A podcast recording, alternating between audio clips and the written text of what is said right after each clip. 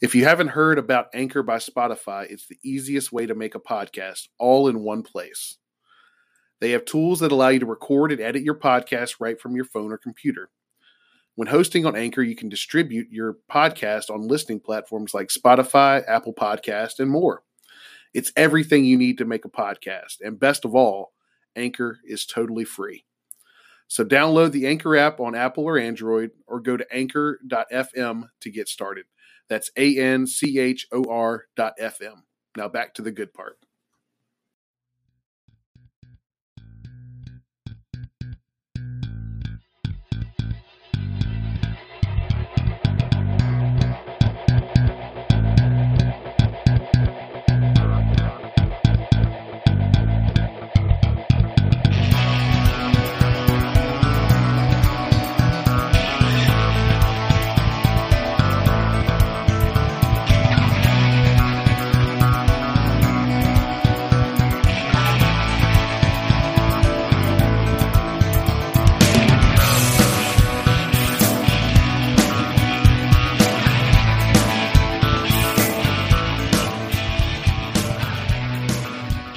Welcome back to the Boundary Corner podcast, along with my partner Brian Siegler. I am Curtis Wilson. This episode is brought to you by Dr. Lord Jeremy Counts at Main Street Pharmacy in Blacksburg. If you love this podcast, if you love the Hokies, if you love the town of Blacksburg, make sure you are supporting Main Street Pharmacy whenever you make your way to town.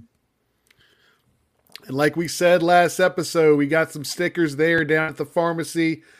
Go see Jeremy. Tell him that Boundary Corner sent you. Get yourself a free Boundary Corner podcast sticker.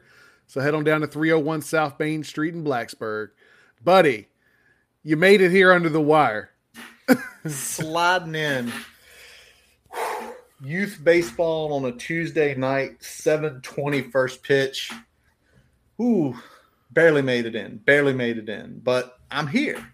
You snuck her in. We're live. We, we, only did... went uh, we only went about 15 minutes later than we we were hoping for, which considering the late start and all that, not bad. Not bad. Not, not bad at all. And you know, we thought about maybe moving it to Wednesday, but then that would give me three extra late nights.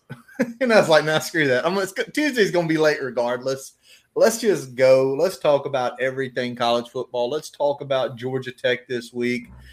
Let's talk about the CFP in a little while here. Let's talk about the new Big 12 deal. But Brian, let's let's kick it off and let's go back. More heartbreak for the Hokies. Let's recap NC State. Hokies fall 22-21 on Thursday night.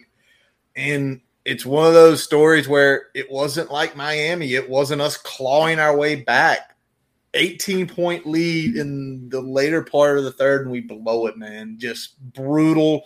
I went to bed at like one because it took a while to come down. Just, oh yeah. oh yeah. Um, I uh, I think it was it was uh, while they were reviewing the uh, the Grant Wells touchdown that gave us that lead. I ran upstairs to to give my wife something. I was like, I'm not trying to jinx this shit, but we're up 18. I didn't think we'd be here. I don't, I don't know what to do. Uh, essentially, from the, for, I was like, I don't know what to do with my hands. I don't know what to do with my hands. Yay! And and then you know, I come up later. Uh, you know, it's it's after midnight. She's like, how did, how did it finish? I was like, it's after midnight. What the fuck do you think happened? What do you think happened? It's midnight. Uh, well, man, I had a few guys in the neighborhood over, and um, two of my neighbors, shout out Ben, shout out Mason, they're, they're tech alums, and the other two guys aren't. And when we went up 18, one of the non Hokies said, Y'all got this in the bag 18. And Ben looked at him, shot a look like, You haven't watched us play this year, have First you? time, huh? and thus began the roll down. And well, and not just this year, man. I mean, we've seen this movie play out for a for a while for the Hokies. So I mean, as soon as uh, as soon as that first touchdown happened, and, and with the ease that it happened, I was like, "Oh, okay, uh, we're in for a long fourth quarter." We are, and we were. Win or lose, is it's going to be way more interesting than it should be. A lot more interesting. And and let's let's talk about this. Let's talk about the defense because I want to give the defense. I want to give them their kudos first Oh, Coach Compton, Coach Compton. All right, Robbie. So let's talk about the defense. So for the better part of three quarters, they absolutely got the job done. They held NC State to three points. Aggressive play calling against NC State. They were attacking. It seemed like all night.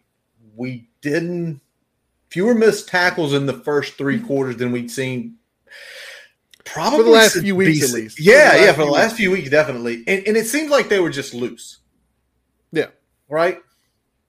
Playing loose. They weren't looking at the scoreboard. They were just kind of attacking and following the game plan and playing playing like they belonged. Yeah, playing like they belong, and uh, and and we know Devin O'Leary wasn't there. We know, we know it was Chambers in the first, and then the rook or, or Morris, the freshman, who you know who was a four star. It's not like he was the, you know, the a two star. He was a four star out of Georgia. He wasn't just holding down that third spot. He was, he was a solid player that probably just maybe wasn't ready for prime time yet. But you know, And they pushed showed, him. He showed up anyway. he did show up anyway. And but again, the defense those first three quarters, even with Mason in there, it they couldn't get anything established. And it it felt good, but Brian, you made that point as it got to the end of the third and then the and then the fourth, it just kind of fell off 19. Roughly they had 19 points in eight minutes. 19 points in eight minutes. And I know you got to see some of the tape. What do you felt like was the swing? Why did we quit attacking? I feel like it's a combination of things. Uh, you got to lead. You, you end up being a little more conservative, trying to conserve, you know, the, the depth that we have because we have we still have depth problems on defense, and in this game we especially had depth problems at corner. Um, you know, we only had really four cornerbacks available that are on scholarship, so that kind of put us behind the eight ball uh, with how we were deploying uh, our cornerbacks, and as they started taking some more shots you know that became problematic. It was like you kind of you're damned if you do, you're damned if you don't. If you if you blitz and you don't get there, you got tired cornerbacks on islands. If you play more conservative, you let them kind of take chunks down the field a little bit at a time. Um, and we kind of got in a situation where we, we the snowball started and we couldn't stop it. Yeah, and and it, it sort of stinks because I think the reason probably we went to zone. You mentioned it. We heard Coach Pry mention it today in the presser was the depth. Amani Chapman and Masan Delaney played every snap, and we were over seventy six. Brian made Brian made the point uh, Friday when we were chatting. He's like, uh, "Do you see the difference in the plays?" I'm like, and I looked at the wrong stats. I'm like, "They're pretty close." Brian, he's like, "Look again, look again." They ran 76, we ran 54. And man and, and Mansoor Delane and Armani were out there every snap, which when you're when you're down to four, we saw DJ Harvey play a lot at nickel. We did not see much Brion Murray. So really it was only three guys getting the majority of those snaps. Yeah, And- Cam and uh and Cam's out. Cam, Cam, Johnson, Al- Alvis, both of them were late scraps. also that strong. Yeah, Strong was obviously already out for so you had three three guys that could have helped you a little bit depth wise that weren't able to go um, going into that game. It was tough. absolutely gone. And then it was coach said it today in the press. I don't know if anybody listened about learning how to win games. And he says it's something we have to do as a team. And you know what? Before this season started, we were roughly, I think it was one game under 500 with the class of 18. That's that's basically a coin flip whether you win or not. And Brian, how did you say it on Friday about that big play down the field? I, I basically say this: like once they got that one big play down the field, uh, and then they got in the end zone, it was like the, we we remembered that we weren't as good as we had been playing for three quarters. And that's that mentality that we keep hearing about learning how to win, learning how to finish. Dude, you played collegiate ball. You played collegiate ball. And your teams were good. Your own teams that competed in the ODAC, you know, trying to win that conference. It is something. Some people say it's fictitious. I don't believe that. I believe every single sport you ever play, you have to learn how to win. And we just that is something we don't have right now, and it showed. Maybe, maybe the maybe the silver lining is the last three weeks, it showed a little bit more and a little bit more that we were getting closer. Yeah. It went from losing by two scores at Pitt to one score at Miami to one point at NC State. Yeah, and and it's when you talk about winning, it, it's it's the little things. Um, when you look at the plays that kind of build towards your your win, there there are points in the game where you kind of point to and say, okay, well you, you make you make a little play here, you make a little play there, it's a different outcome. But you see winning teams that they play with a different type of confidence and a different type of swagger than teams like the Hokies right now, where when Mhm. one bad thing happens, you start to see that snowball effect. You start to see doubt creeping in. You, you, you start to press a little bit and, and make mistakes that you wouldn't normally make. And, and that's what we're seeing a lot from this team is that they kind of get a little bit over their skis and all of a sudden one Snowball. becomes another. Yep. It's a snowball Exactly. effect. Exactly. That's the thing. You talk about getting over their skis. They lose the technique. They start playing outside themselves, not within themselves, not within the scheme. And that's learned. And, you know, we see mistakes and stuff this year. And I'm not calling for anybody's job this year because I've seen enough from each member of the coaching staff that when they get the right players, when that mentality, well, we talked about it last week. I talked about it with the Moore brothers, who had the least amount of time under the old coaching staff, and they have looked like two of the best offensive linemen we have, and that takes time. Um, and obviously, probably what hurts the most is we punt with six minutes left and we never get the ball back. Yeah. One That- stop. That, was that was the big thing One for the stop. defense. We just needed one stop. We got them to third down twice. Couldn't get off the field. Couldn't finish it. Couldn't finish it. Couldn't finish it. Now, let's talk about the offense because Jesus Christ, let's talk Jekyll Hyde with this offense. That first half, they knew everything we were doing. They took away the run game. They took away the short passes. Yep. They dared us to beat them downfield. And from what I can remember and what you've seen, we, we really didn't try that in the first half. We didn't we didn't try it enough or with with enough uh, variation. Uh, when we took the shots, it was kind of a little bit more calculated. Uh, we weren't doing it off of off of first down, um, where maybe the defense wasn't expecting it as much. We were doing it in very telegraphed ways. You know, definitely third down. Um, you know, we, we were ta- trying to take some shots here and there when we had third down and long situations, but we weren't trying to catch them off guard or, or get that first first down big play that can kind of set your offense in motion. True. Um, we were very predictable, um, and and it showed the way they reacted. I mean, I know that's a good defense, but we should have. The first half should not have been as bad as it was if we would have done some things differently that took them off edge a little bit. Absolutely, that's the truth. But but then Brian, you know, we talk about that, and then we see, and th- this is this is these little things we see. We see an absolute 180 in the adjustment, and when we come out in that third quarter, we get the ball, six plays, 78 yards, under two minutes, and score a touchdown. I mean, it was. You that, know, that that opening third quarter drive, I said it was the best opening drive we've had of the season. It's probably the best offensive drive we've had all year very true. in terms of execution, in terms of keeping the defense off balance. It was the Yeah. best drive on offense we've had all year. Yeah, and if you take a look at it, it was Wells running the ball, and then he hits Daquan, and then mm-hmm. Daquan again, then Malachi with a good six yard run, and then the next thing you know, it is it's a penalty. We get downfield, and then we're inside the goal line. Grant runs it in, and it was like it, it- it was nothing was huge. It was what 15, 15, 7, 8, penalty gets you 15 more, and then you're in. Yep. It wasn't, you know, it, it wasn't like the next drive that we got. I mean, it's if we we got those like intermediate chunk plays that we haven't been consistent enough in this offense. We, we need a lot more of those type of routes, those type of schemes to in the passing game.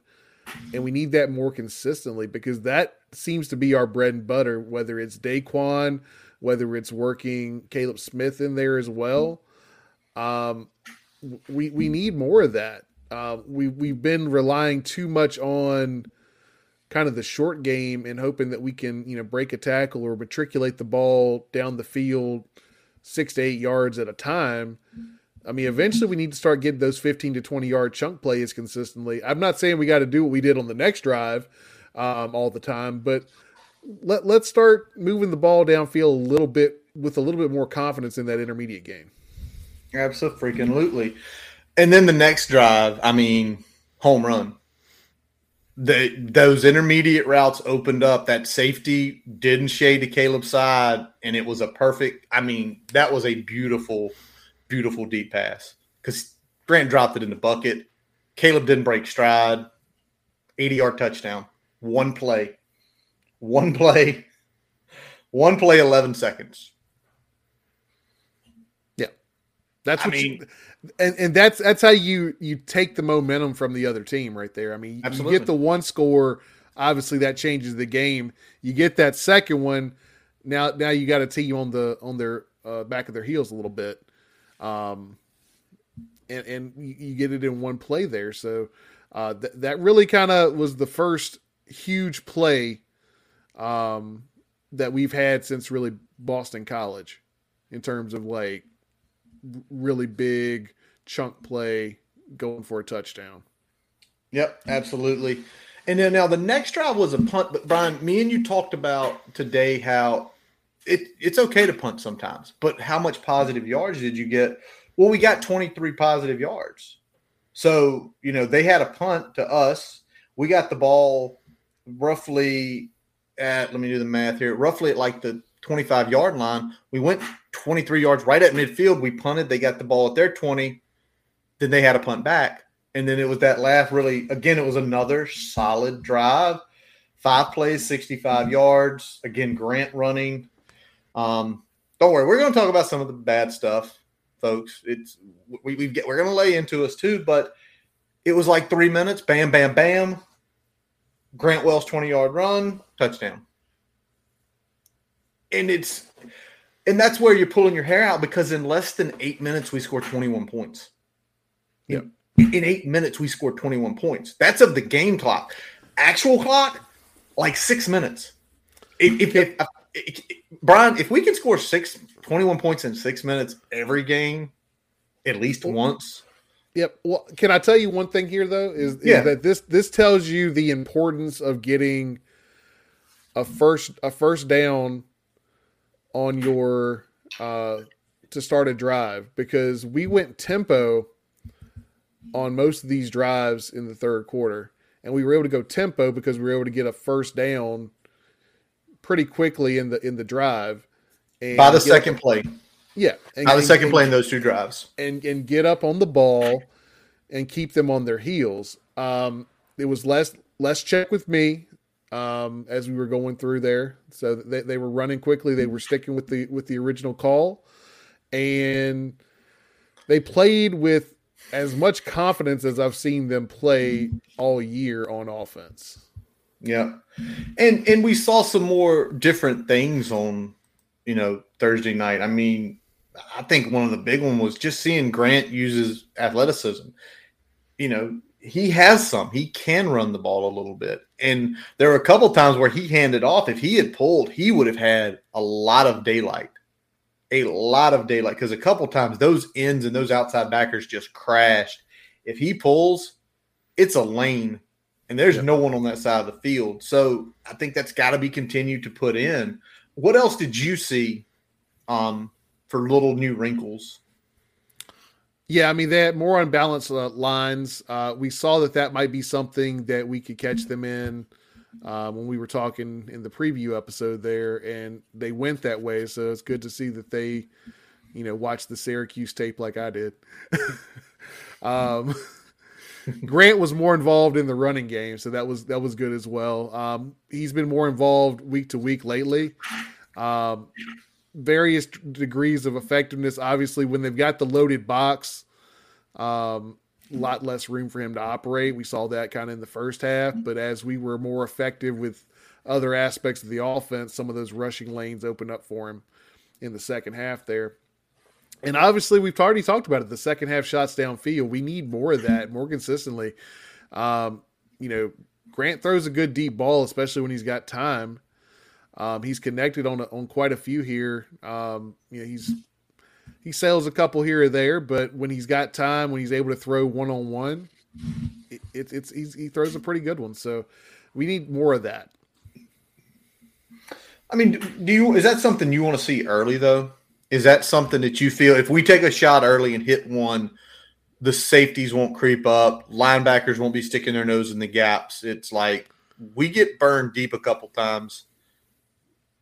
You know, you've got to change your philosophy up. And it did kind of change their philosophy up, but we couldn't get anything done the rest of the game. We were we were struggling because essentially we played our we played our hand we played our trump cards and they knew what we were going to do so they were able to adjust. So somebody could say did you do it on could you did you did we do it too early? I don't, I don't I think that's i wouldn't say we did it too early. I would say we need to be able to be good on first and second down even when we're not calling shots downfield. Because our problem right now has been we're very ineffective rushing on first down. So that puts us in a bad second down call that doesn't always work. And now we're in third and medium, third and long situations where, you know, we, we've struggled off and on. And we struggled on third down mightily in this game. Oh my God, did we? Not even a joke. How how how bad? Nine percent. Yeah. Uh, we converted 9%. We converted one third down compared to them almost converting 45%. That yeah. magic 40 number, Brian, like continues to, he floated out there. If we keep them 40 or under, we're going to win games. We're going to win games. Um, and, it, and, and, that's and that's as simple as getting off the field one or two more times on third down, and we came close two or three times in that game to getting off the field. But and, and if close do doesn't it, matter. Close doesn't matter. You got to get it done. Close doesn't matter at all. And um, you know, didn't rush the ball good again. You know, just 1.9 per carry. You know, after adjustments off 26 rushes, and and what a lot of blew up in the subsequent evening we should just say late night hours and the next day was what's on the coaches, what's on the players. And, you know, let's talk about some of that. We're going to talk about first the game management on the coaches. And the first big one, and again, I'm going to shout him out, Mason. He sits over there on the two point conversion and says, Why the heck are we calling a timeout? They're going to go for two here to get it down to three points. Why do we have a call a timeout? Um, that obviously using that hurt in the six minute drill. We had one timeout to burn at that point in time. If you have to, maybe you do get to stop. Or maybe they get in field goal range and they have to kick a field goal with a minute left and you still have time to operate. Now, Pry did mention today that the had the wrong personnel on the field, and at that point in time, those two points were too important. At that point in time, and, and I like he said at that point in time, because at that point in time it was. If if they don't get the two points, like they didn't, it was still a two possession game, or essentially it was they could not tie with a field goal. They yeah. had to score a touchdown. But on the other hand, this is something where it's like that learning experience for a first time head coach. Dude, you've got your players out there. This is becoming a tight game. Timeouts are important, right? Yep. Yeah, and and that's after you probably you, you burned one that you needed to earlier, mm-hmm. but then that meant that you couldn't afford to burn another one ahead of the final drive as things got tighter.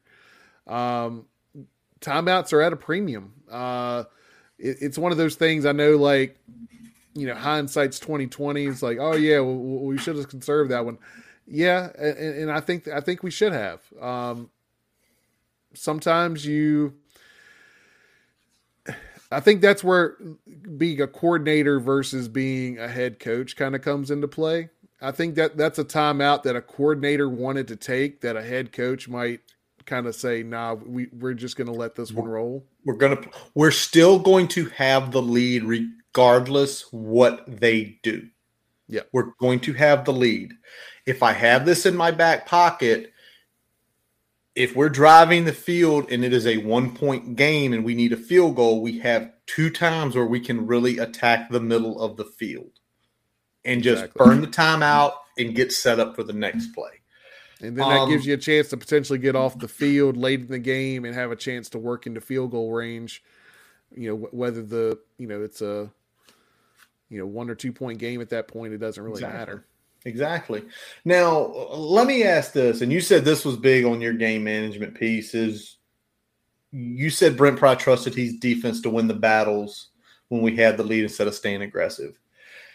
I- Is, that going back to him being a coordinator again versus being a head coach? Where if he's the head coach and Chris Marve is the DC and Chris lays back that one play, he's taking his hat off and saying, attack, attack. I don't care about this sitting. Attack. I don't care if you have to put guys who are inexperienced in attack. And we know at the end of this season he will no longer be the defensive coordinator and calling the plays. But again, is that the coordinator hat finding its way? I think it's some of that. I think it's you know we talked about it earlier with wanting to keep guys fresh. I think they he was attempting to kind of stem the the tide, as it were. Um, Yeah. With you know we're probably our thinnest uh, at the defensive line and in the in the secondary, especially at corner in this game, and you know you, you take your foot off the gas a little bit there, trying to kind of keep your guys fresh. But now you've given them confidence, and I think all they needed was like a little spark of confidence, and and that kind of woke them up a little bit.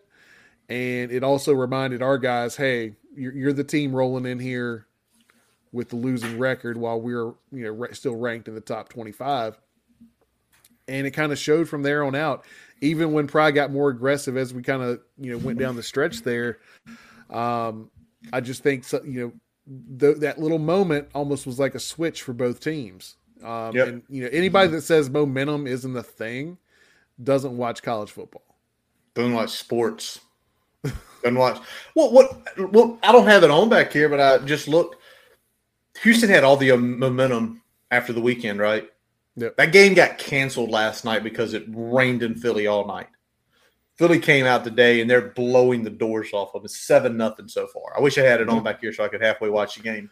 and Philly was able to line up their their pitching They got better long term for the rest of the the series too. Momentum.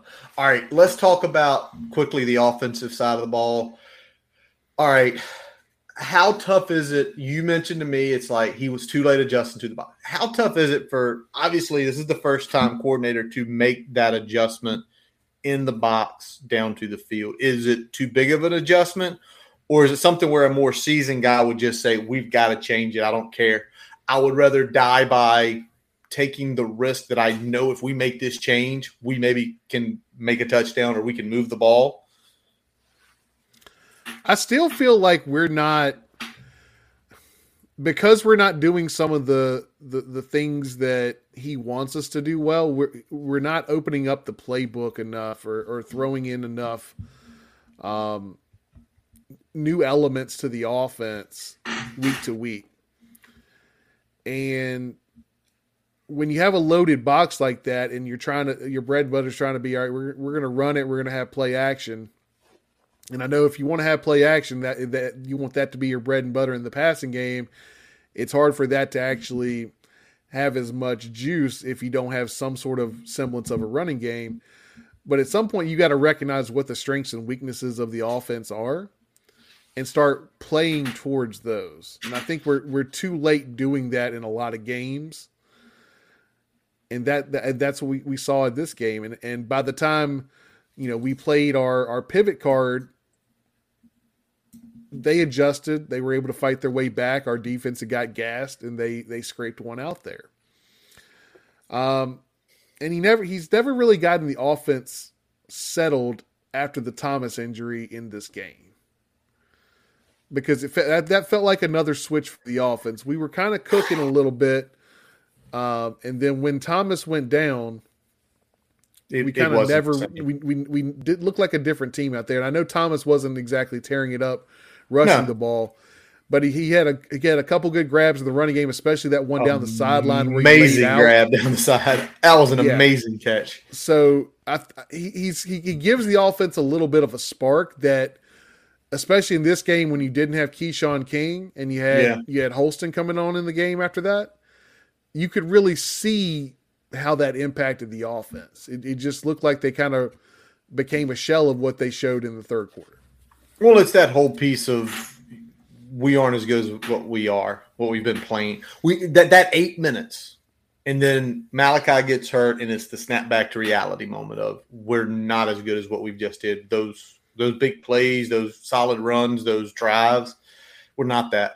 And to me, that to me that is somewhat on coaching. I know it's some player mentality, but it's also coaches continue to chirp in your ear. Now, Well, it's it's Bowen's responsibility to get some plays in there that keep your guys confident. That's true. That's on him. Now, Brian, you got into it pretty much. Well, no, Brian just made a defiant statement that about false starts because there are some things that were on the players Saturday or excuse me Thursday. Twelve, no, no, ten false start penalties, six on the line, two on skill positions, two on special teams. Brian, someone came out and said, This is all bad coaching. And Brian Siegler went, You went Lee Corso. Yeah, not not so fast. Uh, I mean, Not fault- so I'll, I'll, I'll preface it by this: there are things that can be done that will encourage an offensive line to try to be more cognizant about false starts. But a, a, a offensive lineman is not jumping off sides because of something a coach does or does not do. Point blank. I, I played the position. I know this And the and, reason and, and, and so the things the things that, that, that you can do as a coach is that obviously one of the things they are doing which is extra conditioning punishment things like that um, as a response to um, you know, offsides that occur in a game wait a second. Another offensive lineman, Dwight Dick speaks up. It's the offensive line. so so the thing the things you can do is you know obviously what one of the things they are doing which is extra conditioning for for yards that you commit in penalties in a game True. Um, the other thing that you can do is you can lose your spot. The problem with losing your spot is that we don't have the depth to lose to have someone lose their spot right now. No, We're not we're, when you when someone loses their spot on this offensive line and even at other positions in this offense, you're talking about replacing them with a true freshman, which could result in a burnt red shirt or a walk on. I oh, mean, you're getting all you're getting all sorts of good stuff. We got two right here. One from Robbie, one from Dwight again.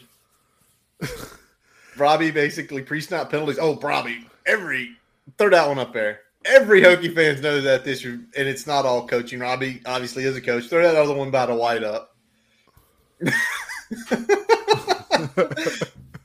and we've heard this since day one about the depth. So- We've heard it since day one, and I, I, is I get I get what they're saying. If if we had a team like you would want to have, and a Yeah. guy jumps off sides twice in a game, yank him at least for the end of the quarter, and put in the other guy and see what you got. And if that guy's rolling, you keep him in maybe for the rest of the game.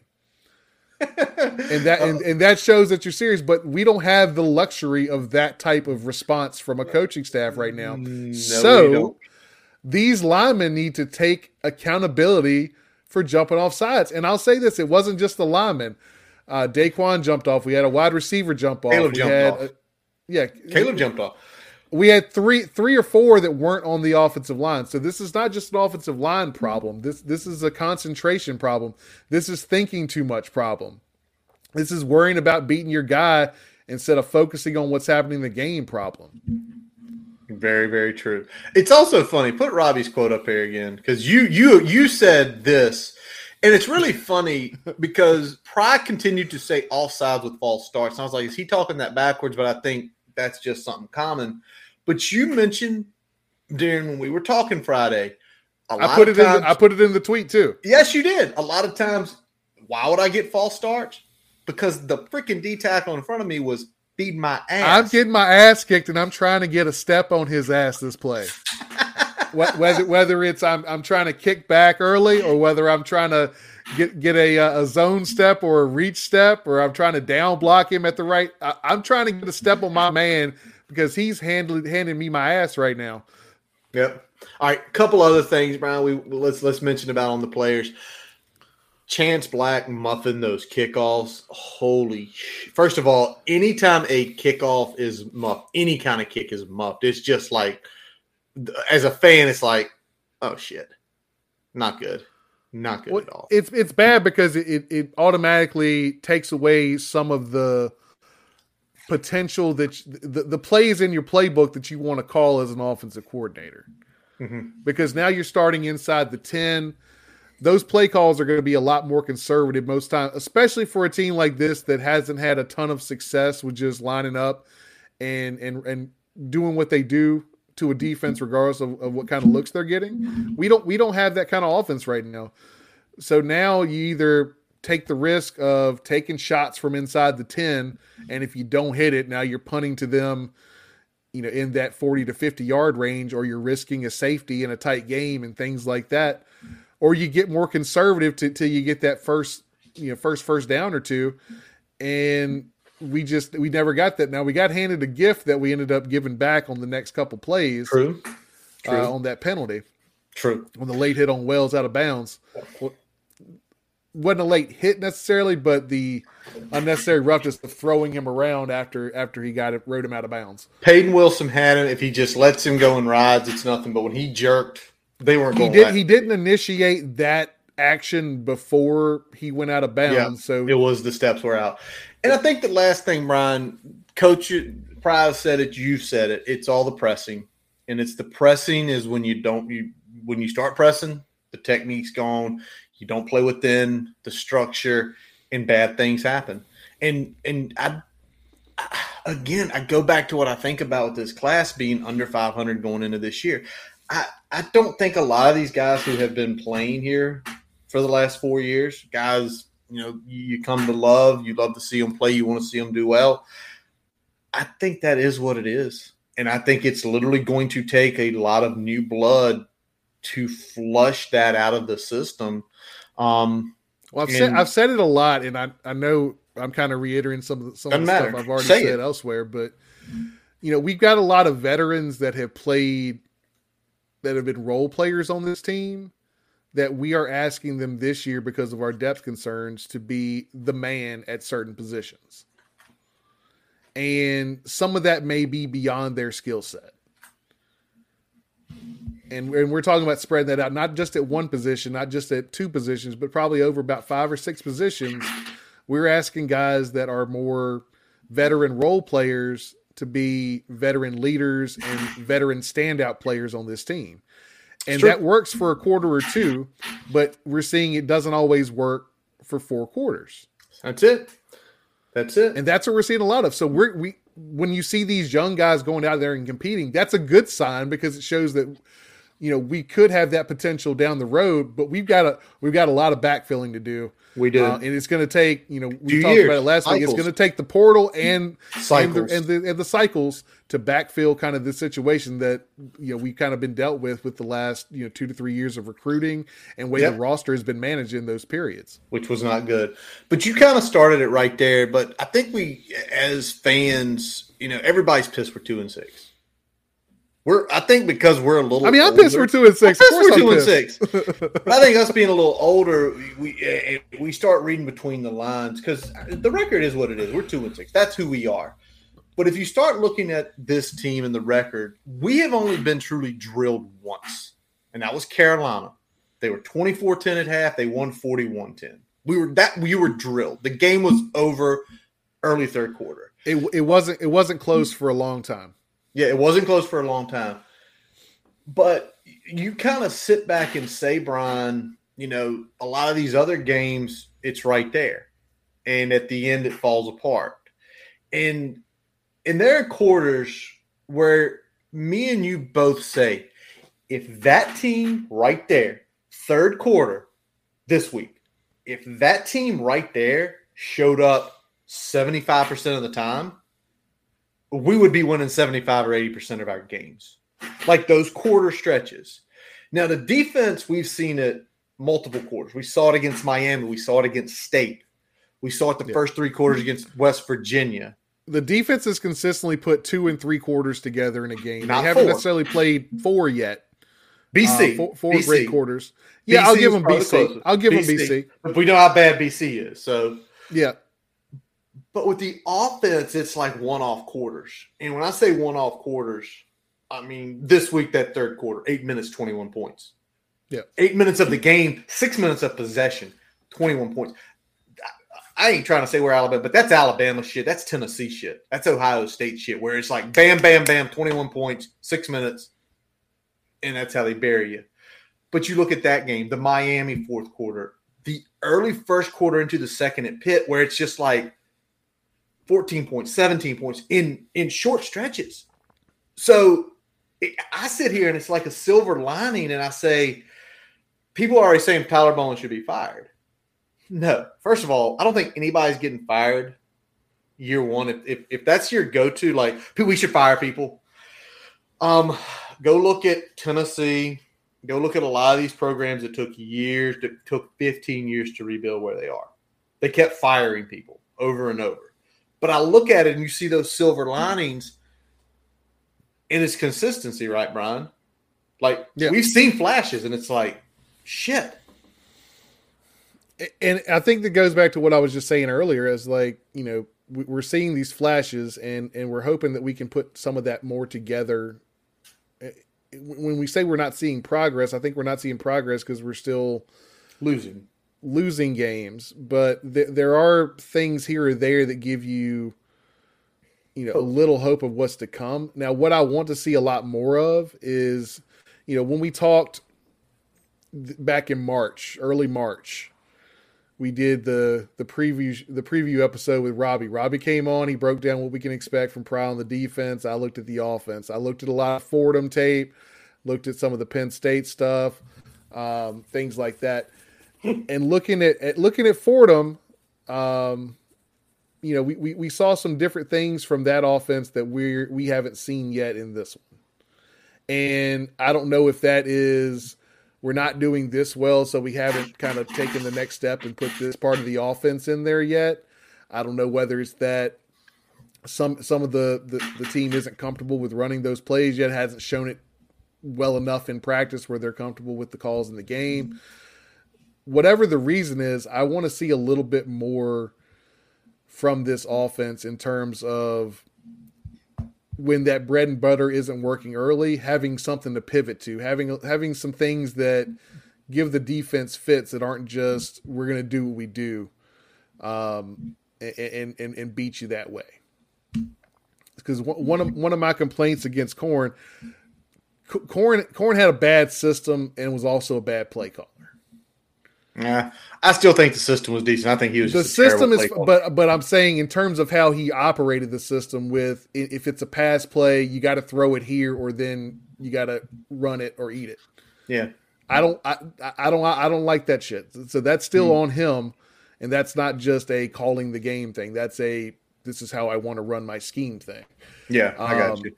I got you. The, I got you the scheme itself, in terms of the plays, were not bad. It was how he wanted the quarterback to execute said calls that was awful. Combined that with having zero zero flow in the game, and that, that's something I, I think we we don't see from Tyler Bowen. He lets Wells operate. Because, he lets Wells operate. Now the, the problem is is that we haven't gotten deep enough into the playbook where you know what we what we've shown on film is almost kind of what we see every game in the game. And I, I need to see more variety and, and, and some more wrinkles from this offense. And we're seeing them here or there, but I don't think we're seeing enough where it's giving us an advantage against the defense. Week yep. and, and, and, I'm, and I'm going to be just very honest with you on that. You go four games, you're two and six. Nothing can get worse. If you're trying to figure out how it if, if Wells is going to be your primary starter next year, he's going to battle for a job. It's almost like rip the band aid off and just give him everything and see how the offense works. Because by all means, if you lose four in a row, you lose four in a row. You're two and six. To me, there is nothing to lose. And at least with this, you get a full scope, a full scope of Grant Wells operating everything in the playbook, not just inside the box. Yeah. All right. Let's flip it over, Brian. Other college football notes. Obviously, tonight I had to have you texted. I had a couple buddies. Malik Mike, text me like, "What do y'all think of the, the playoff?" I'm like, "I haven't seen it yet. This is literally me the first time seeing it right now." And I'm actually proud of the committee putting Tennessee at one, Ohio State at two, Georgia three, Clemson four, and Michigan five. Tennessee has beat multiple, multiple ranked football teams.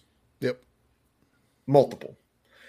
And Ohio State has beat multiple ranked. Oh, Notre Dame doesn't look as good, but the Penn State victory last week obviously really good.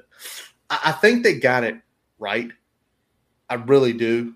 Um, and obviously, if you take a look at that, we've got two play-in games on the way in the next month. One's this weekend. We're to talk about that one later. Trust us. what about you? Did do do you think it's right? Do you like Clemson being at four, or would you have put Michigan there? I would have put Michigan there. I thought Michigan was going to be four. Um, I, I, like it otherwise. I mean, I can make an argument for Georgia over Ohio State, but they're they're very neck and neck in my opinion. Tennessee has the best resume. I don't know if they're the best team, but they certainly have the best resume, which is why they are number one, and that that's a, that's a fair number one for them. Um, like I said, I could argue Georgia at two or or Ohio State at two. I think Clemson is probably the only one they got wrong at this point. I, I would definitely put them kind of just outside looking in in the initial poll. Um, I think Michigan's kind of done more so far. Okay, and you know, I think I'd, I'd put them behind Michigan, and obviously uh, uh, Alabama's number six here, so I'd put them just ahead of Alabama. Oh, are they, an unblemished record? Are yeah. they now? Wait a second. So an undefeated team is below behind one loss Alabama. Yep, TCU's below Alabama. Yep. That's always irritating to me. Um, so TCU has not been proven they can be beaten, correct? Alabama has. Alabama yep. has shown they can lose a game. TCU's not. If you flip flop them, I'm fine with that. I'm fine with that. I think Oregon's too high. I don't think you get the doors blown off of you, even if it's early in the season. I don't think they should be that high. I think at least USC, Ole Miss should be above them. Um, probably no one else. I'm not. I don't know how a two-loss LSU team because LSU is still not impressed. They lost to a mediocre Florida State team at home, pretty much. So, but we'll discuss that more as we get down to it. There's definitely some some SEC biases always playing is. in there, but you know, it is what it is. I mean, you look at that Florida State team. I mean, it's a it's a better than we expected Florida State team, but still nothing to write home about Florida State team. yeah. Now, if this was the 12 team, there would be games in Ann Arbor, Tuscaloosa, Fort Worth, and at the Autzen Zoo just you know, I'm, I'm, yeah. I'm always talking about that, man. Just, Crank it up. Crank it up. That's a good I mean, one. Could, could, you imagine a team like UCLA having to go to Ann Arbor in early December? Zero degrees. That would be amazing. That would be great. All right. Um, or like, so, you know, so, some team on the on the East Coast having to go to the Autzen Zoo. The uh, well, that would be actually that would be USC. I don't ah. think they have it that way. They'd probably flip it, put like LSU there to go up to the zoo. That'd be nice. Uh, yeah. So it, it's interesting. All right. Other big news this week. Um, the Big 12's new TV deal. The dominoes are slowly falling. 2.28 billion over six years between Fox and ESPN. I'd, I'd love to see the numbers from each because obviously, um, obviously, the math is roughly 30 million a year. I think Big 12 saying closer to 50 with all the other payouts. Well, we're looking strictly at the TV money because the other payouts are variable. Yep. You may get some of it, you may not get some of it. So keep that off the table. But let's say it's split right down the yeah, so, some of it's a some of it's a straight share, some of it depends on where you land. Exactly. But if you if we just say it's a straight middle and it's 1.14 billion, we know that 1.14 billion for ESPN. I'm focused more on ESPN than Fox because Fox has the Big Ten, they have the Big Twelve. The Pac 12's deal still not done. Yep. which is really and this is a good size deal, but now you know 1.14 is roughly how much a year? God, I hate doing math this late. If I had a chance to do this earlier, I if we're doing split, straight split, wouldn't it be 15? what 15 well no what i'm saying is how much money each year espn is going into it. Ah, got it would be su- got it'd be something like 200 probably right under 200 million a year. Um so close to 15 a year per payout. But what that tells you right there though is they still got money left Yeah. i think they're going to bump the sec up but i think the ac even though they're locked into the 15 year deal espn is going to probably pay a little bit more. I think the ACC's with the with the ACC network going full live is close to 30 million now. I think that's what it is, like 27 and a half. I think the ACC will get a little bit more. They'll probably, to me, I think the ACC is going to be probably closer to 37 straight TV deal. And, but this is what we talked about because the Big Ten's gone. ESPN does not have the Big Ten in a few years. And it was all that money. And you know, they bid up to a point probably somewhere in the neighborhood of about uh, 70 million a team and now that money's coming back so it's going to be interested to see how that plays out Yeah. Yeah. What what do they do with that extra money? Does does a cut of that go to the ACC in a renegotiated uh, deal? Does all of that go to the SEC?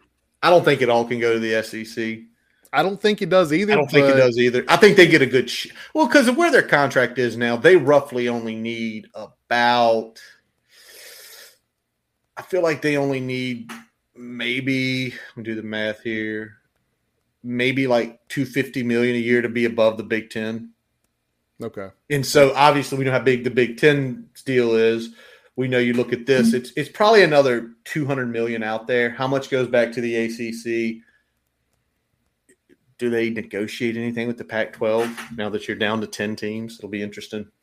All right, last piece before we hit to break here. Bryan Harsin for real got fired today. Not I- not a catfish. Not a catfish, not me. Barrett Sallee confirmed it. And I'm going to be honest. They haven't hired the AD. They look like like did the Mississippi State AD, which God bless that guy. Because to take it with those freaking lunatics down on the plains, who wants to coach there? Like seriously, like who would who in their right mind would actually want to try to coach there? Yeah. I mean, you know, Bryan Harsin has done himself zero favors in this Oh, yeah. position. Let's go ahead No. and put that out there. Um, zero zero favors. At the same time, with those with those donors out there, it's a clown show, man. they they they they they run everything. The thing is, it's constantly uh, we got to get rid of people. We need to do something different, and it's just like they had Gus for you know close to seven eight years, and Gus took them to a national championship. Gus had them in the running. Gus beat Alabama a few times. They're one of those programs to me that they they they get a little winning in them. They completely forget who they are. And then when they have a couple mediocre season, everybody wants to burn the place down because oh, it's all screwed up. You are who you are, and that's where the Mississippi State guy, God bless his soul. Yeah, right. I mean, I, I I think that they want so bad to be like tier one all the time, like some of some of their other in-state rivals, um, and some of the other teams in their conference, and they need to recognize that they they're they're a team that because of the money that they have, they can punch up, but they're still going to be more or less a tier two type program consistently Yeah, with But the you know what? ability to punch up. what what they've done the last eleven years, though, I would take it. Two Oh, national yeah. championship game appearances, only really, really only two bad seasons.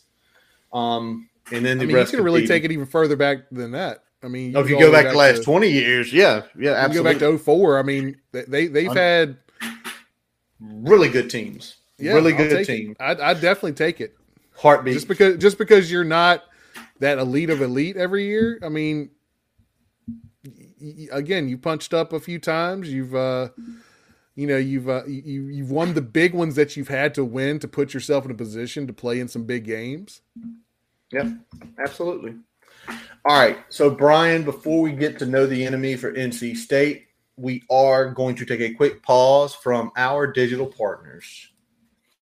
As we take a quick break, we'd like to tell you about getting your free website report from our digital partner, Grassroots Digital Marketing Studio. They'll tell you how your website ranks on Google, on site SEO, and social media. No commitment to buy anything. You can get your free report by visiting grassrootsdigitalstudio.com forward slash free dash website dash report. Now back to the episode.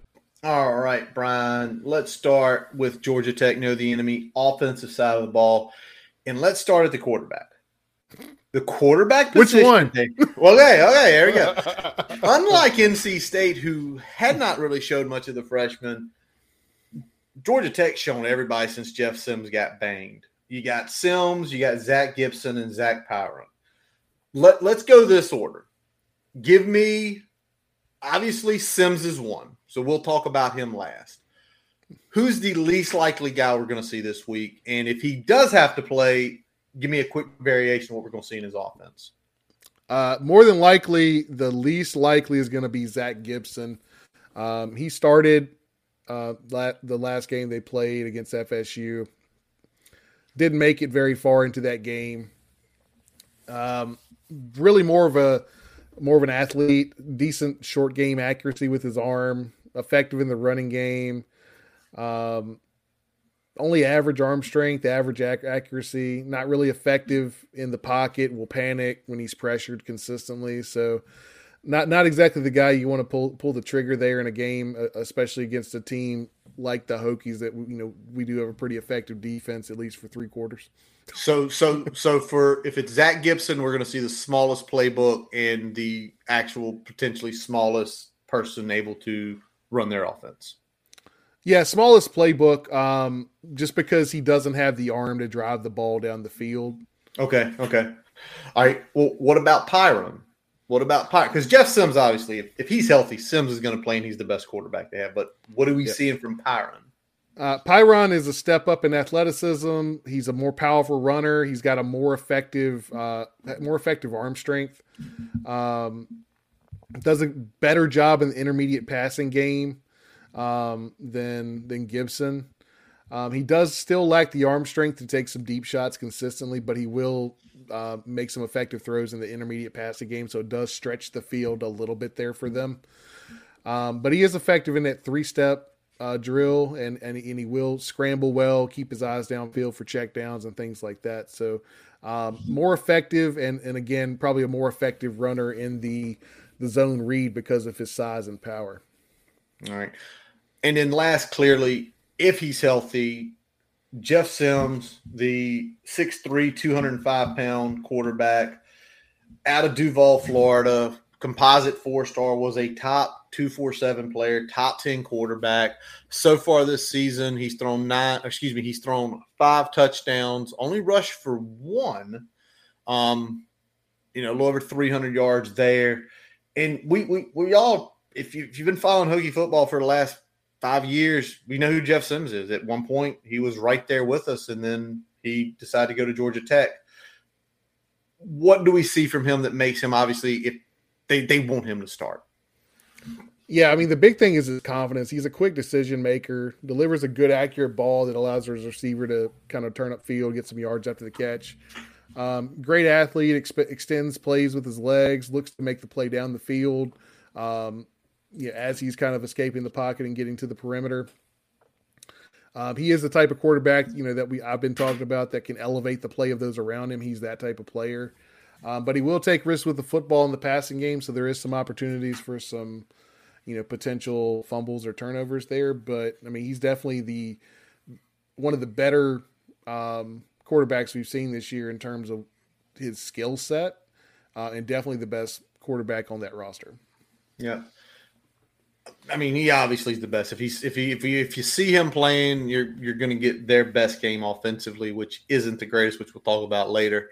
But let's just be very honest with this team. This team is a run first team.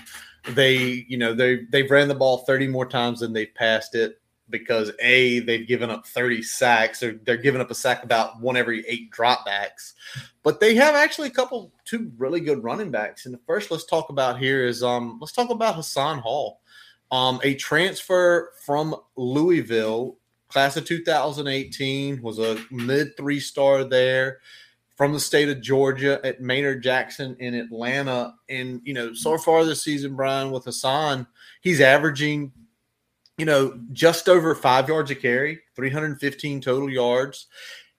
Interesting piece here is no touchdowns.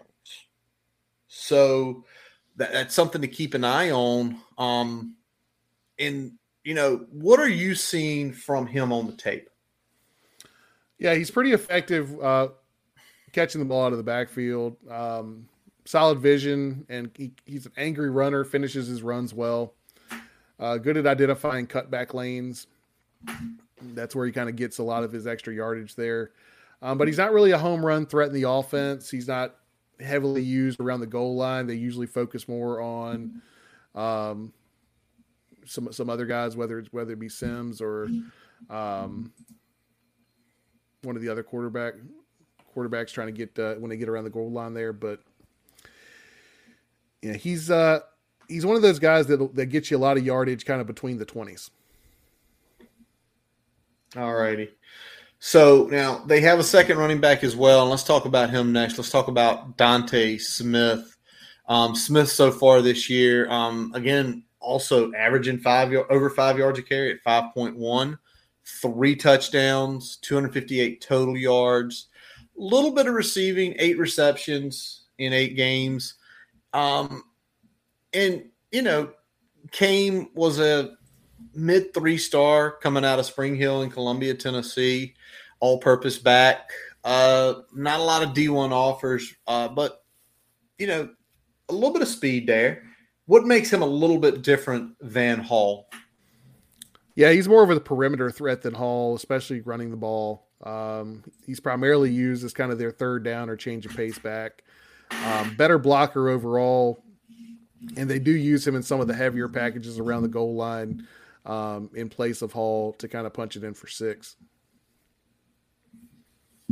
All right. Um, and you know, just kind of looking in general with these guys, Hall is, I would say, the lead back of the two. He's out carried uh, Smith by you know over 30 carries in you know Georgia Tech's first eight games, so roughly getting probably four to five more touches, probably seeing the field eight to ten more snaps than um, Smith, just based on that. But obviously, Smith has the nose for the end zone where Hall doesn't, and even though we've mentioned that this is a run team and you see Jeff Sims numbers, you know, he's got over 300 total rushing yards with a touchdown. They do have some receivers you know, and as we started kind of looking at a little bit of everybody, I, I thought about going to Nate McCollum, um, who is their leading wide receiver, but something with Malachi Carter just kind of caught my eye in a couple of his games. A couple of his games, he only had a few catches, but put up kind of bigger numbers. And I wanted to kind of get your feel on him, Brian. You know, was a three star when he came out in 2018 out of Georgia. Um, what makes him a little different where I see a couple of those games where he kind of popped over 15 yards a carry? Yeah, most of that's from the yards after the catch. He has good hands. He runs well after the catch. Um, mostly works from the outside, sometimes from the slot. Uh, dangerous in the open field. Um, he's not really used much in the screen game, though. Um, okay. He makes most of his hay um, in that kind of intermediate range. So when they are attacking a little bit more downfield, um, that that's kind of where he makes his hay, and he's he does a pretty good job after the catch uh, with some of those balls. Yeah, so I wanted to focus on that also when Brian, when you kind of threw your notes in there, and it kind of made me think missed tackles. Yep. been better this year, but he's the guy we do not want to see get the ball in space and start missing tackles. He will make us pay. Yep. So I, I I hope we can keep him under wraps for the game. But again, also, listen, Nate McCollum, EJ Jenkins, just a couple other wide receiver names there. All right, Brian, let's talk about it. Let's talk about the scheme on the offense and let's talk about the offensive line. Yeah, I mean, I'd say probably, especially on pass pro, this is the, the worst offensive line unit we've seen since BC. Um, we need to stay aggressive and keep pressure on them to keep them frustrated. They uh, are good when they can kind of create predictable outcomes. Uh, they're not good when you get aggressive with them, when you when you confuse them, they become a shell. Um, so if we can stay aggressive the whole game and bring some pressure, especially in a game where we're not quite as worried about the downfield throws, um, you know, you know, hopefully we can we can hold up on the back end a little bit better than we did late against uh, NC State. But I mean, we're looking at kind of a smash mouth spread. It's going to be heavy, heavy, heavy zone read RPO elements. Um, they're not taking a ton of shots downfield. This is very much a run focused, run first offense. Um, and without Sims, they're they're damn near a, a triple option team. Um, a lot of times, oh, God. We, we, we know about Georgia Tech and the triple option, but mm-hmm. I mean, you know, they really kind of become that that type of almost run exclusive unless they're they're playing from behind type team. Um, they were down multiple scores against FSU, and they were still, you know, run, run, and then pass when they had to. So they definitely they want to. They definitely want to run the football if they're going to have success in the offense. Well, I mean, it shows um, in. I mean, it shows in the stats. I mean, they're they're under six. Yeah, yeah. Per game. I mean, per per attempt. Yeah. Under six and, an attempt. That's just ugly. Yeah, and I think if we do a good job attacking that mesh point, um, that that'll kind of keep things in a more predictable outcome. Make make sure that we kind of let Jeff Sims give it as much as he can. Um, that would be ideal. Um, or put him in a no-win situation where where if if he gives it or keeps it, he's kind of eat up. That that that's kind of what we need to do. Um, keep him living in hell a little bit. Um, but getting a lead on them early could really help them help us uh, kind of get them out of their game plan there because they definitely want to run the ball. They definitely want to kill clock it's still that type of offense, even though we're not seeing that that triple option, that flex bone um, that that we saw from you know Georgia Tech for years. Uh, but it's but it's but it's funny you say it could get them out of their game plan, but on the other hand, they just might stay in their game plan. And if we get up twenty one nothing, like we're just going to keep running the ball. Thank you. Right, you're just going to keep running the ball and not having any success. And I mean, well, they do well enough, but they're not they're not moving it consistently enough to. Yeah, it's like they'll they'll have an eight eight or ten yard gain and they'll back it up with a two or three or a one or two, and sometimes a negative play, and next thing you know they're punting. So is what uh. That that's kind of how we've got to got to do it. We can't let you know one or two first downs kind of create that tidal wave where they you know, end up rolling into the end zone. We got to make sure that we're getting off the field. Absolutely. All right. So next guy, Brian, we're going to flip over to defense. First guy I want to talk about, guy who started his playing career as class of 2017 at Old Dominion. He transferred into Georgia Tech. He was a two-star when he came out of high school um, down in Garner, North Carolina at Garner High School. That's Keion White. And, you know, so far this season, four sacks, leading the team in sacks you know, 35 tackles, pass deflection as well. And he, he's that prototypical, the build you love on him 6'5, 286. How does he show on tape? Uh, really good, actually. Um, he's kind of a guy that they use in a lot of different ways. He's got really good size. Um, which helps him kind of slide into a three technique when they go with a different line set. But he's also kind of that big end that can also rush the passer well. Um, the only thing he doesn't do great, he's not he's not very good at, at, shedding blocks, and and for his size, he can get moved out of the gaps. But when he can shoot a gap and penetrate, um, that's kind of where he makes his hay, and uh, he does a good job there. And like I said, for his size, very above average pass rusher, whether he's lined up outside the tackle or inside the tackle. All righty. Let's flip now. Let's look at the two linebackers. Let's start with Charlie Thomas, first of all.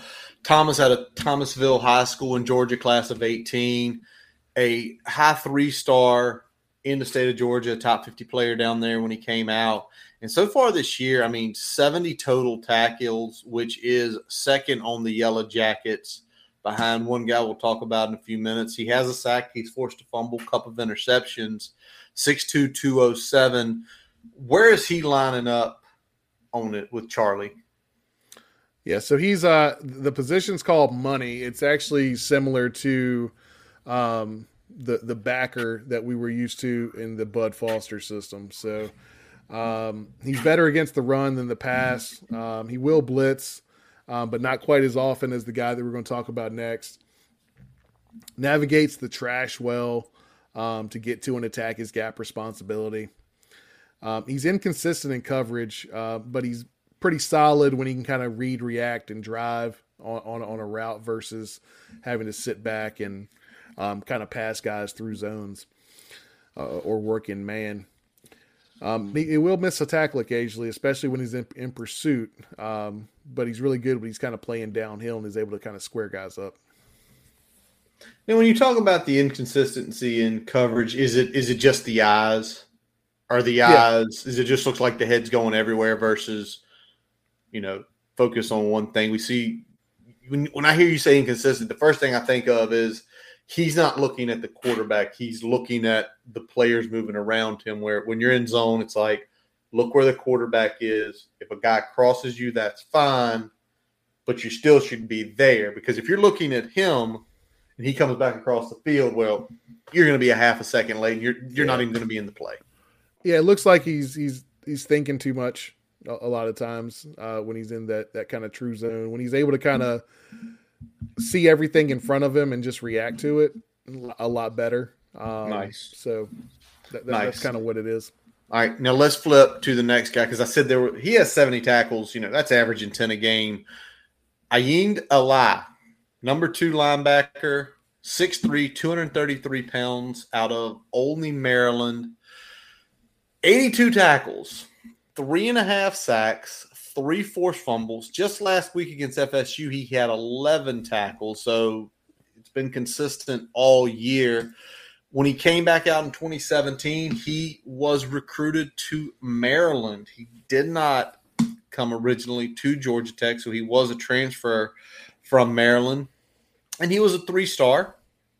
Had a good, you know, you take a look at his list. We did show some interest in him being up at Good Counsel. It's a pretty good high school up in Maryland, but a lot of good looks for him back then. Um, what's the tape showing?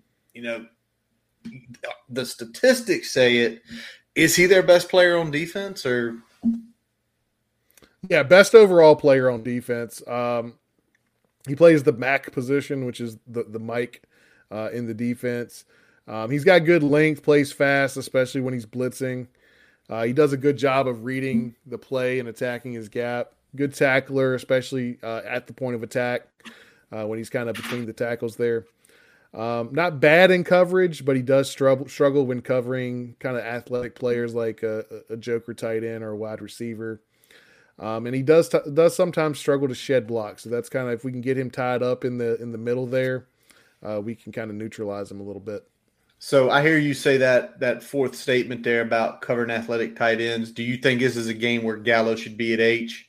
put right on that kind of that wing back and force him to cover? Yeah, I, would I would put him in as much uh, force position as we can, where he's got to do stuff in space and cover in space.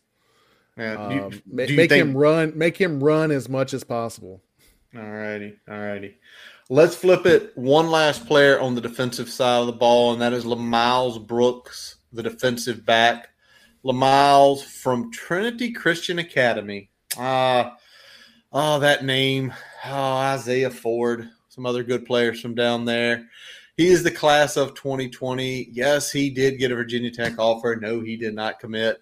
And he was a pretty highly rated player. Four star composite, top 260 player nationally, a top 20 quarter, top 50 in Florida. Um, we actually were a favorite to land him back in 2020, and obviously we missed there. No, we weren't. no, we weren't. That that deadly 2020 class, man, uh, still coming back to haunt us. Still, still, so far this season, I love the stat line from him to be a defensive back 33 tackles, two interceptions, and five pass deflected. So he has been around the ball a lot this year and also had a fumble recovery. So clearly a nose for the ball. Um, what's uh what's Miles showing in the secondary? Yeah, so he plays safety for this team. Um, he's probably the best playmaker in their secondary. Uh, really great in pursuit, making open field tackles. Finishes plays well when he has spill area responsibilities. Um, he's good, but occasionally sloppy with those run fits. Um, so, so that's something that we can potentially exploit. Uh, he's also good in coverage, um, but he can be exposed in one on one. He's be- much better uh, when he's in zone. All right, let's flip it over now, Brian, let's talk about this scheme. Um, obviously, you mentioned something we were familiar with, so I'm going to assume four two five. Four two five, but they do they are multiple, so you'll see them kind of mix and match fronts. Um, they use that kind of standing DN um, as kind of a hybrid player that they'll slide into a backer position and then slide their Sam kind of into a more t- true nickel. Um, so they kind of morph a little bit into a little bit of a 3 3, a little bit of a 3 4, kind of depending on what they need, but they're a base 4 2 5. Um, and they try to switch up those fronts to create confusion, to create matchups that work for them. Um, they bring pressure fairly regularly, um, usually kind of zone blitz in the, the early parts of a drive. They'll go more man blitz as they kind of get pushed further into their own territory. Um, they they force a decent amount of turnovers, usually off pressure um, and and they're very much kind of a bend don't break philosophy. Um, you can score on them, um, but they're going to try to hold you to three. All right. Well, you mentioned the forced turnovers off pressure. Let's go to the Hokie-Keys, and the first thing we can talk about is their turnover margin. They are a top five team in the country in turnover margin with plus twelve. Not a lot of plus twelve teams are three and five. So I got nerdy and just started looking at the game films, and in their three wins, they're plus seven. So clearly, in those wins, you know, they turned the ball over, and that was against Western Carolina. Um, oh man, Duke. I had Duke 23-10 and Pitt. So they forced a lot of turnovers in those three games. So in the five losses, though, they still created five turnovers. That's a turnover a game. So I dug a little deeper. They forced two against UVA and they lost by a touchdown. They had one in a blowout loss to Ole Miss. And they had two against FSU who also blew the doors off of them. And the other two losses, it was an even battle. So in three of their losses, they were plus five. And they got outscored by like almost a 100 they have to force turnovers to win games. That's clear. Yeah, they got to force turnovers to be competitive. To be competitive, and even when they force a bunch, UVA they forced two turnovers against that bad offense, came up with seven points against not really a good defense. Even when they force, they can lose. So I sit here, Brian, and I ask you, I think we just have to be aggressive because what they've shown is even when they force turnovers, they don't do a hell of a lot with it. Yeah, we definitely can't revert into a shell every if we make a mistake. We got to keep being aggressive, pushing the ball downfield, keep them on edge. Because I mean, they showed against FSU, they had essentially a six point turnaround on one play where they forced a fumble with FSU inside the their their five yard line, and they ran it back to like the twenty two yard line and only got three out of it, and they had another turnover later in you know, later in that same quarter. Uh, FSU had two turnovers early and was was winning the whole game. I mean, it, this isn't this isn't something where you know they do a whole lot with those turnovers. So if if if if it happens, don't panic. Stay aggressive on offense. Stay aggressive on defense. Don't let that sudden change become six points. That's it. But it's also difficult them to score points, and that's where I go to the next key. Is it's going to be our defense general this defense, this offense is 118th in the country. They are not a good offense. They're 125th in scoring. They're below us in scoring. which says a lot. Not good, Bob. I mean, even in their three wins, the offense has not been good at all. And their biggest scoring output was 26 versus Pitt. So you talk about a defense get right game. We looked good for three quarters last week. Let's bring it four quarters like this team, like we did against BC, and keep them under two touchdowns. Yep. Yeah, so, and, and, and, the big thing is slowing that run down. If we can slow that run down, then they're not going to be a team that can do anything offensively. So we'll see. Speaking of run games, I think the Hokies' run game is going to be a big key. Said it in the presser today. Malachi's doubtful, which gives me a sliver of hope, but also gives me a sliver of hope too that he won't play um, until he's ready. And Good news about Keshawn King, probable. So we're likely going to see him, probably a combination of Holston and Duke. Uh, but Georgia Tech, I mean, I, I look back at the UNC game and talked about them being a bad offense as far as rushing the ball. Georgia Tech 101 this year, giving up over 177 yards a game. So I think between the combination of Wells, King, Holston, and Duke, I want to see at least 130 to 140 yards on 30 to 35 carries. I that'll make me feel better. But maybe three and a half is where I should be happy per attempt. We got to do better than we did last week, and I know this 1. is a big step. This is a big step down in in terms of front and in terms of linebacker play overall. Um, and, and that's not knocking the two guys. I mean, I think they're probably two of the better players on this defense, but we we were looking at three NFL caliber linebackers last week. We were, and some solid players in that front. Yep. So we're not getting that this week. No. The, this is a big step down. We should see better this week in the running game. So if we if we can get like you said, I think 135 would be a good number. 140. Um, if if we get above 150, great. But if we can get around that 135, 140 range, you know, at at or just above three and a half a carry, I think that'll be effective enough, especially if we're being aggressive and pushing the ball downfield in the passing game. Absolutely. Let's go back and talk about what we talked about earlier. The biggest key to this game and hopefully growing some confidence with this team is we've got to string the multiple quarters of productive football across all elements. Yep. It's what we're missing. It I mean, we can attest to it and probably say if you string a couple extra quarters in Pitt, in Miami, and one more quarter in NC State, it's three wins versus three losses. The team's five and two. Yep, and, and, and, and, that's it. Let's look at let's look at NC State. We had two bad quarters of special teams play. We yep. had two and a half bad quarters of offense, and we had one bad quarter of defense. Yep. And all came at separate points during the game. Yep. Offense early when the defense was humming, defense and offense Late. together in the third quarter.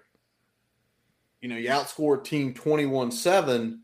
That's big. That's what you want every quarter. And then the special teams, you know, I think it was first and fourth weren't as good. But it's just stinging the stringing the quarters together because that builds momentum, that builds confidence. You see guys play better, and I think a team like this that don't do not have the firepower to hit you back quick. It's kind of what the Hokies need. And Brian, let's flip it over and let's talk about predictions on this game. And unfortunately for me and you, for a while now, we've been going against the Hokies, and uh, you know, what's your feels this week? Well, I'm not going against the Hokies this weekend. I've got an actual repeat of last year's final score. All right.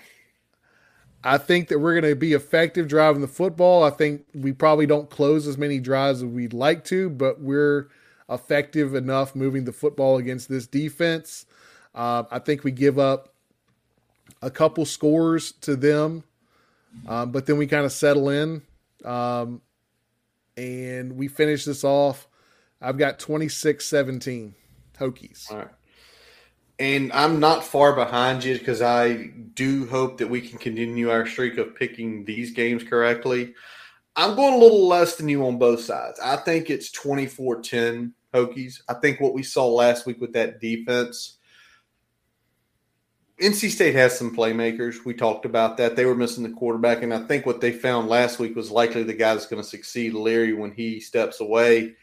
And I, I really think defensively, I can't see. I, watching Georgia Tech a few times this year, they just look pitiful offensively. And with no real threat of a passing game, I think Brent Pry probably can feel comfortable playing some guys he may not be as comfortable with. And I think we pull the W. And I think it's going to be, it's going to feel nice on Saturday afternoon as we sit down and crack a game for our big screener. We're not picking separate games this week. There is only one game. In the AP, they're 1 2. In the CFP, they're 1 3. And that's Georgia versus Tennessee. And that's obviously Hendon Hooker. Georgia is a eight point favorite down in Athens between the hedges. The over under is 66. And this has been one I've been just thinking about, sitting at the baseball game, even thinking about it. Uh, umpire was a has a son that a tech fan, or not a tech fan, excuse me, a tech student, a senior up there. And I think what I'm gonna have to say is I think I'm gonna take Tennessee to win the game outright. And I am going to go over the 66. Okay. And I think what I'm kind of feeling in this situation is something like a 38 33 game where it's going to be a war. But let me get your let me get your predictions first and then let's I want to kind of hit what we talked about earlier about this game. Okay. Okay. I am going to go 34 31. I'm taking Tennessee to win outright. And then the under just barely hits. Barely. You're going to be sweating that if it really is 31 34 late. But let's talk about what we talked about, Brian, um, when we were discussing this game. Because we, we talked about this game for 15 minutes today. And I said to you, if Tennessee gets up two scores early, do you have the confidence that Georgia can fire power back? I think they can, um, but it's it's not it's not a sure thing, right? Because we've seen up and down ability in that area. Kent State.